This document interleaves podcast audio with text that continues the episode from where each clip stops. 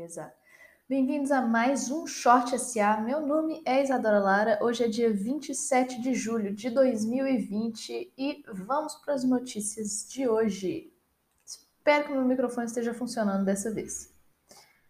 Para começar com as bolsas asiáticas, o, o índice chinês ele fechou em alta, enquanto o índice de Tóquio fechou em queda, mas uma queda bem marginal. É, Xangai entrou em alta, especialmente por causa da, dos dados mostrarem a recuperação econômica do país. O índice Nikkei ficou fechado um tempo aí, retomou com uma queda nesse pregão de segunda-feira. Foi uma, uma mistura aqui na Ásia hoje. Teve algum, não houve uma predominância de valorização nem de desvalorização.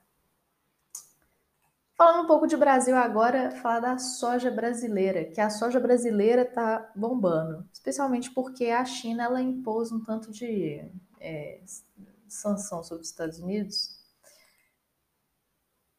Aí o que acontece é a China está comprando muita soja do Brasil, inclusive o Brasil já importou 91% da, da quantidade de soja que ele importou no ano anterior. Isso já em junho. Então, a gente teve um crescimento muito grande na exportação de soja. Em junho, foi, o crescimento foi de 18,6% em relação a maio. Enquanto isso, a China importou quase que metade das toneladas que ela costumava importar dos Estados Unidos. A queda foi de 56,5% em junho, em relação ao ano anterior. Então, realmente está evitando muito comprar soja dos Estados Unidos. E falando aqui também da toda da segunda-feira, né, o boletim da Focus. A estimativa pelo Bacen é que o PIB brasileiro caia um pouco menos dessa vez. A gente está vendo uma, uma, uma melhora marginal no nosso PIB a cada semana que passa. A redução seria de 5,95%, foi para 5,77%. Então está um pouco mais otimista marginalmente mais otimista. E a inflação segue abaixo de 2%. É, a estimativa de, da inflação, mas a estimativa da inflação foi de 1,72% para 1,67%. Taxa de juros permaneceu estável, dólar permaneceu estável também. Para quem gosta aí de política, o presidente do, do Banco do Brasil ele vai renunciar, a, ele vai sair da equipe econômica de Paulo Guedes. É, ele já disse que ele ia sair antes. Um dos motivos foram porque ele sente que está na hora de sair e dar o lugar para alguém. Estou esquecendo de colocar aqui, né? E dar lugar para alguém da geração digital. É, e ele também não gostou da, da cultura de Brasília, a cultura apobrecida de Brasília, segundo ele. Ele já tem 75 anos, mais de 70 anos, né? Então ele sente que precisa de uma pessoa mais jovem para lidar com isso. E os substitutos são, provavelmente, será o Hélio Magalhães, que ele já é chairman do Banco do Brasil, mas alguns outros vice-presidentes do Banco do Brasil também estão para cotação. Carlos Hamilton, Walter Maliene e Fábio Barbosa. São alguns nomes que estão sendo cotados aí. Agora, falando de Estados Unidos, de novo, o Partido Republicano segue tentando é, o seu plano de aumentar os benefícios, de, de trazer novos benefícios para o, os americanos. Isso porque nessa sexta-feira vão acabar vários benefícios de desemprego de americanos.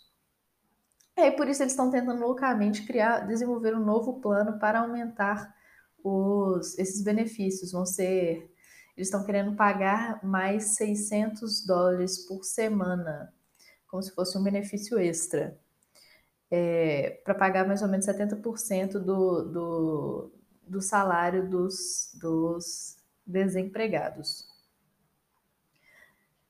E aí o maior problema dos republicanos são os democratas, porque, de novo, os democratas têm o. Têm,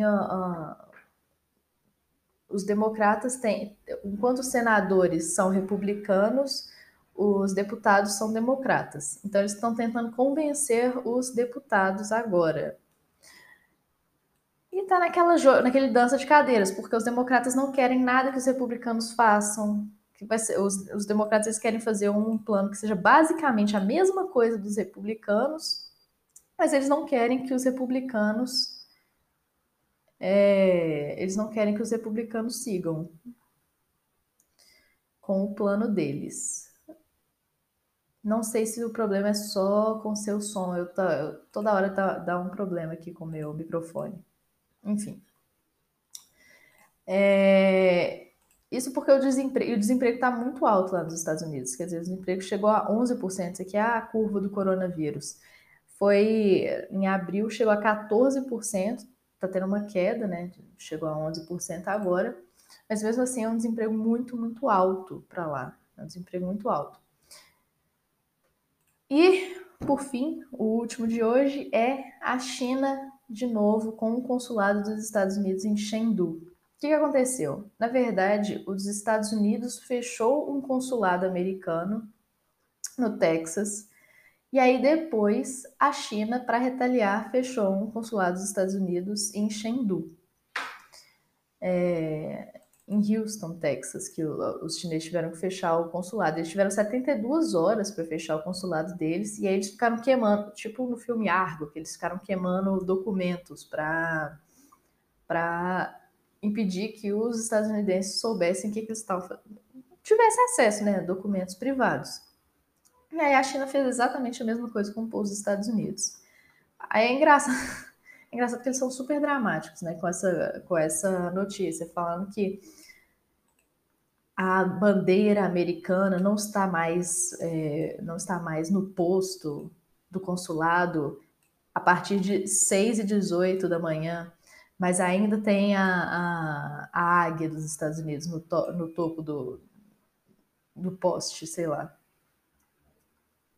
Está sendo uma, mais uma, uma questão de orgulho entre os dois do que efetivamente uma, um problema é, político mesmo, porque esses consulados não necessariamente são grandes consulados. Tá? Bom, essas foram as notícias de hoje. Meu nome é Isadora Lara e esse foi o Short SA.